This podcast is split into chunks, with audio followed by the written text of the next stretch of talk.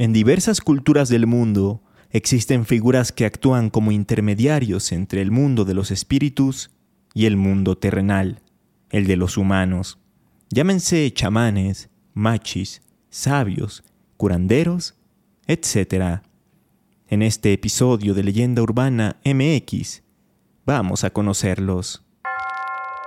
A través de los años, muchas leyendas urbanas, históricas y de terror le han dado la identidad cultural a México. Semana a semana haremos un recorrido por todas ellas.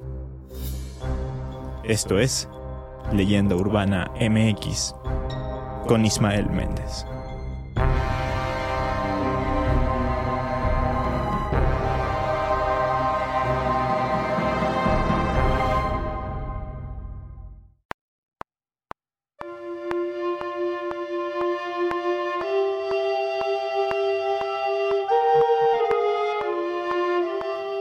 Definición, un chamán es un individuo dentro de una comunidad que actúa como intermediario entre el mundo humano y el mundo espiritual. Se cree que tiene la capacidad de comunicarse con los espíritus, ya sea ancestrales, de la naturaleza o divinos, y puede utilizar esa conexión para obtener conocimiento, sanar enfermedades, resolver problemas, realizar rituales y mantener el equilibrio espiritual y social de su comunidad. Me atrevería a decir que la mayoría de nosotros tiene en mente la figura del chamán como una persona vestida de forma ostentosa, con ropas parecidas a las que utilizaban los pueblos prehispánicos, collares, tocados en la cabeza, etc. Pero basándome en la definición anterior, me puedo dar cuenta de que entre los chamanes, o sus equivalentes, podemos encontrar incluso a estos curanderos que abundan en ciertos lugares de México. Relacionado con esto, les quiero contar unas anécdotas, experiencias personales. Resulta que cuando era niño, en mi familia se creía mucho en estas curaciones realizadas mediante métodos espirituales.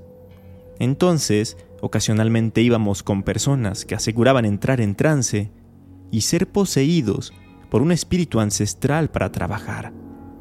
Yo llegué a pasar a esas consultas con ellos y me quedó muy marcado el hecho de que una de estas personas aplicaba inyecciones, pero no con jeringas, sino con sus manos.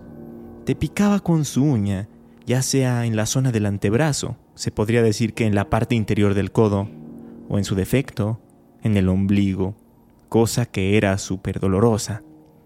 A mí nunca me gustaron mucho estas prácticas, lo sabrán y con el tiempo mi familia dejó de ir. Pero recuerdo mucho ciertas cosas, como los consultorios, que más bien eran casas adaptadas, o el olor, que siempre era similar, como, como a lavanda. También recuerdo que al finalizar cada consulta te daban una botella de agua que llamaban bálsamo y que era como semejante al agua bendita, por hacer una comparación. Estos personajes son tan buscados en ciertos contextos sociales porque según el estudio Curanderos, Malestar y Daños, una interpretación social, realizado por miembros de la Facultad de Psicología de la UNAM y del Instituto Nacional de Psiquiatría Ramón de la Fuente Muñiz, en la búsqueda del bienestar, la población mexicana emprende caminos que conducen a restablecer la salud, haciendo uso de todo aquello que esté disponible en su contexto sociocultural pero sobre todo que concuerde con los significados que atribuye a su malestar y que se ubican en un plano mágico religioso, más acorde con construcciones espontáneas que se generan en la vida cotidiana.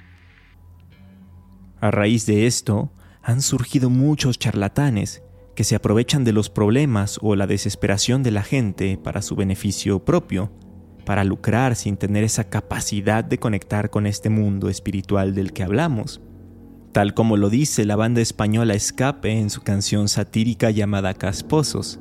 Incluso el multipedido personaje en este podcast, Jacobo Greenberg, ya lo advertía, pues decía que hay que tener cuidado porque hay gente que se dice chamán sin serlo, y lo que en realidad tienen es confusión, mucho ego, deseo de poder a través de sus adeptos. El chamán auténtico tiene poder y no tiene necesidad de demostrarlo. Aquí es donde entra la segunda anécdota que les quería contar hoy.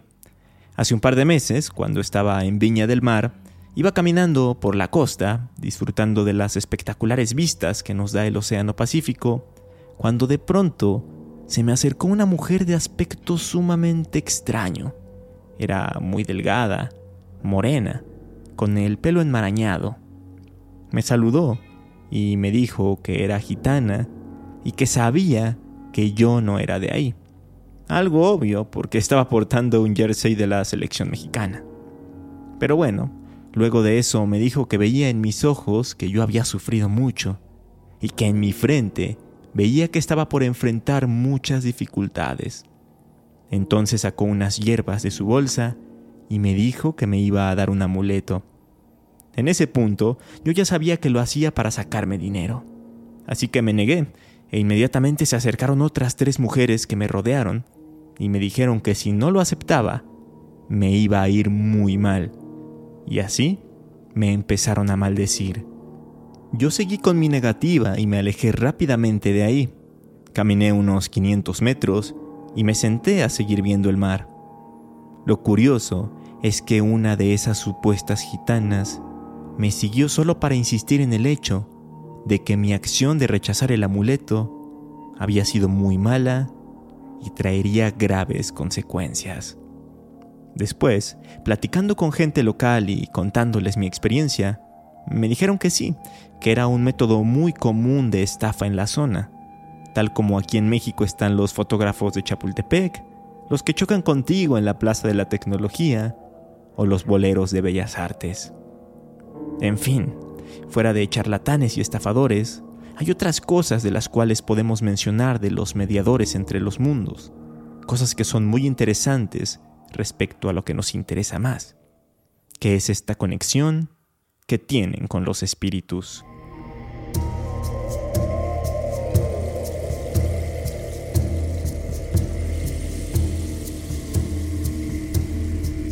De acuerdo con el artículo El chamanismo y la corporalización del chamán, escrito por Roberto Martínez González del Instituto de Investigaciones Históricas de la UNAM, la palabra chamán proviene del tungus y originalmente se refería a ciertos ritualistas de pueblos uralaltaicos dotados de un fuerte sustrato cazador. La primera descripción de una sesión chamánica de la que se tiene noticia proviene de las observaciones que, hacia 1557, hizo el viajero inglés Richard Johnson entre los Amoyedo. Sin embargo, no fue hasta 1661 que, con el relato del exilio en Siberia de Abkum Petrovich, comenzó a popularizarse en Occidente el término chamán. Pero chamán es solo justamente un término que se acuñó para referirse a estos intermediarios, porque como bien sabemos, desde épocas anteriores existían personas con estas capacidades y que realizaban ritos de este tipo. Como bien menciona el escritor Jorge Calvo Rojas, desde el origen de los tiempos, en los primeros asentamientos humanos de los que se tiene conocimiento, existen indicios que apuntan a la existencia de seres especiales y respetados por la comunidad debido a su avanzado conocimiento respecto al dominio que poseían de las fuerzas de la naturaleza y del poder para canalizar las diversas energías en beneficio de los suyos. Si hablamos del México prehispánico, por ejemplo, se sabe que había sacerdotes, a veces llamados brujos hoy en día, que tenían conocimiento sobre el uso de las hierbas y plantas medicinales y aprendían todo lo relativo al manejo de la naturaleza a través de la cosmovisión de sus pueblos.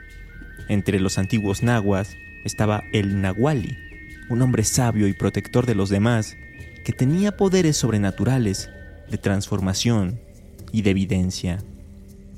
Ahora bien, había también chamanes que se especializaban en otras cosas, como la adivinación, así como menciona la doctora Mercedes de la Garza en su libro Sueño y Éxtasis.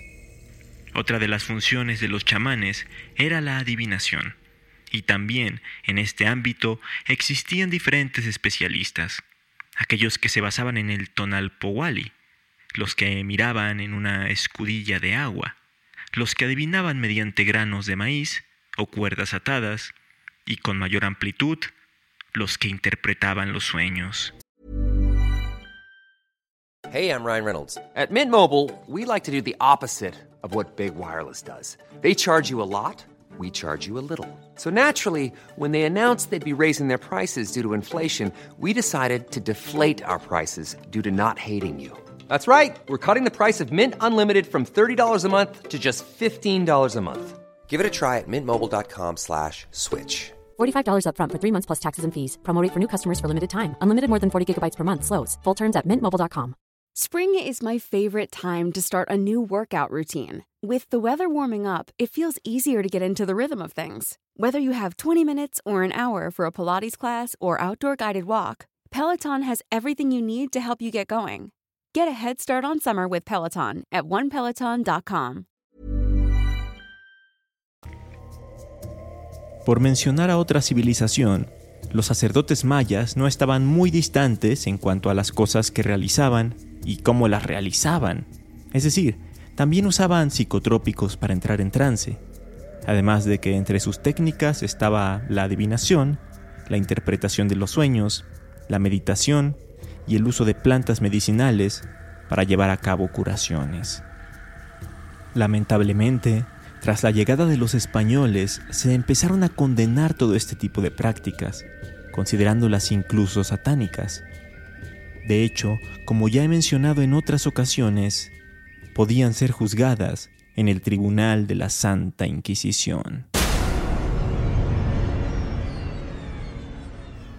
Sin embargo, algunos grupos indígenas mexicanos conservaron estas actividades. Las hacían de manera clandestina.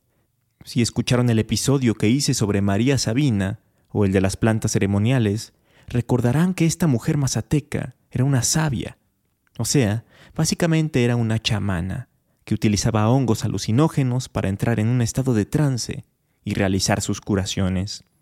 Ella decía que cuando los consumía, los dioses, a los que se refería como seres principales, hablaban con ella. Incluso, durante sus sesiones, se ponía a cantar cosas que aseguraba estas divinidades le dictaban. Que el diablo no perturbe, que vengan trece santas, que vengan trece niñas, que vengan trece niños de la escuela, por el agua, flores que limpian mientras ando, agua que limpia mientras ando, flores que limpian, agua que limpia.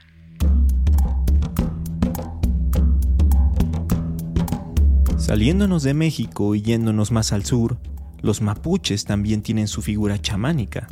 Cuando visité el Museo de Arte Precolombino en Santiago de Chile, me encontré con un apartado que hablaba del machi, una persona que conserva el conocimiento ancestral del mundo natural y sobrenatural mapuche, que ejerce como médico y mediador entre la gente y las deidades.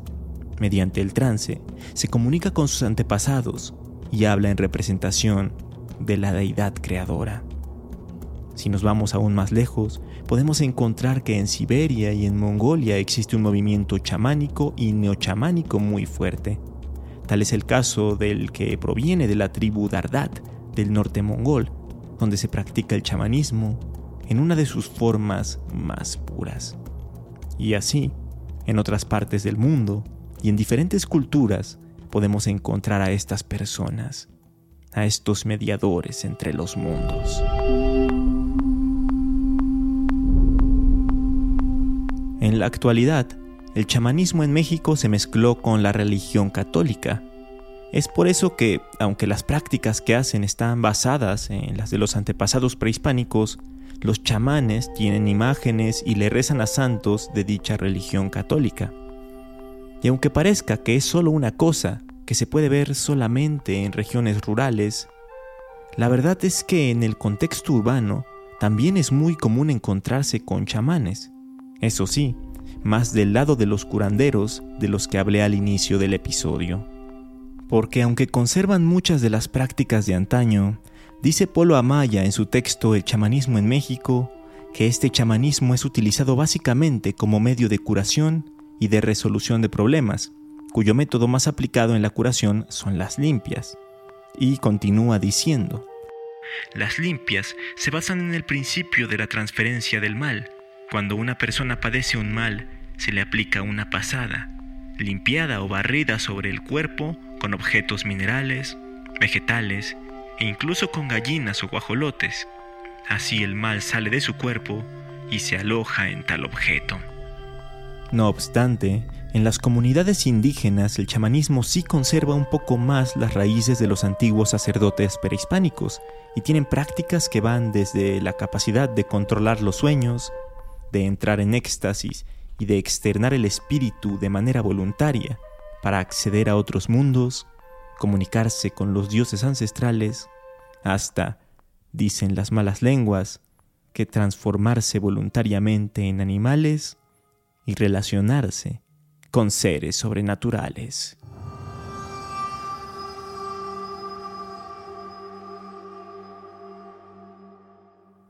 ¿Alguno de ustedes ha acudido con un chamán o un curandero? ¿Cómo fue su experiencia con ellos? Háganmelo saber a través de redes sociales. Me encuentran como Leyenda Urbana MX en Facebook e Instagram o como arroba leyenda UMX en Twitter. Como bien saben, este podcast va más enfocado a la divulgación y al entretenimiento. Pero si ustedes quieren adentrarse más en el tema y sobre todo desde un ángulo más académico, hay un curso gratuito de la UNAM que impartió la antes citada doctora Mercedes de la Garza, llamado El chamanismo entre los nahuas y los mayas. Son cinco sesiones de más o menos dos horas cada una. Lo pueden encontrar en la página grandesmaestros.unam.com. Mientras le echan un ojo, yo me despido de este episodio. Espero que lo hayan disfrutado y si así fue, compártanlo, puntúenlo y síganme para que no se pierdan ningún capítulo futuro, como el del próximo jueves. Hasta entonces.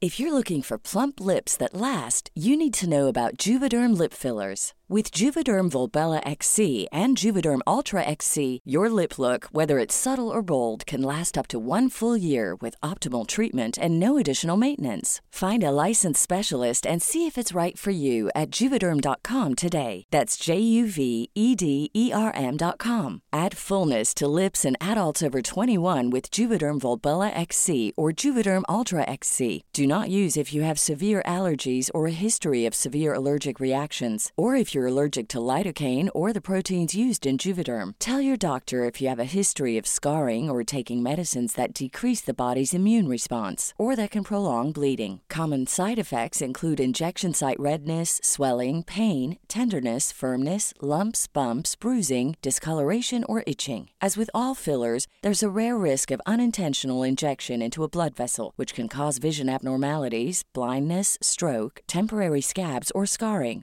For full important safety information, visit juvederm.com.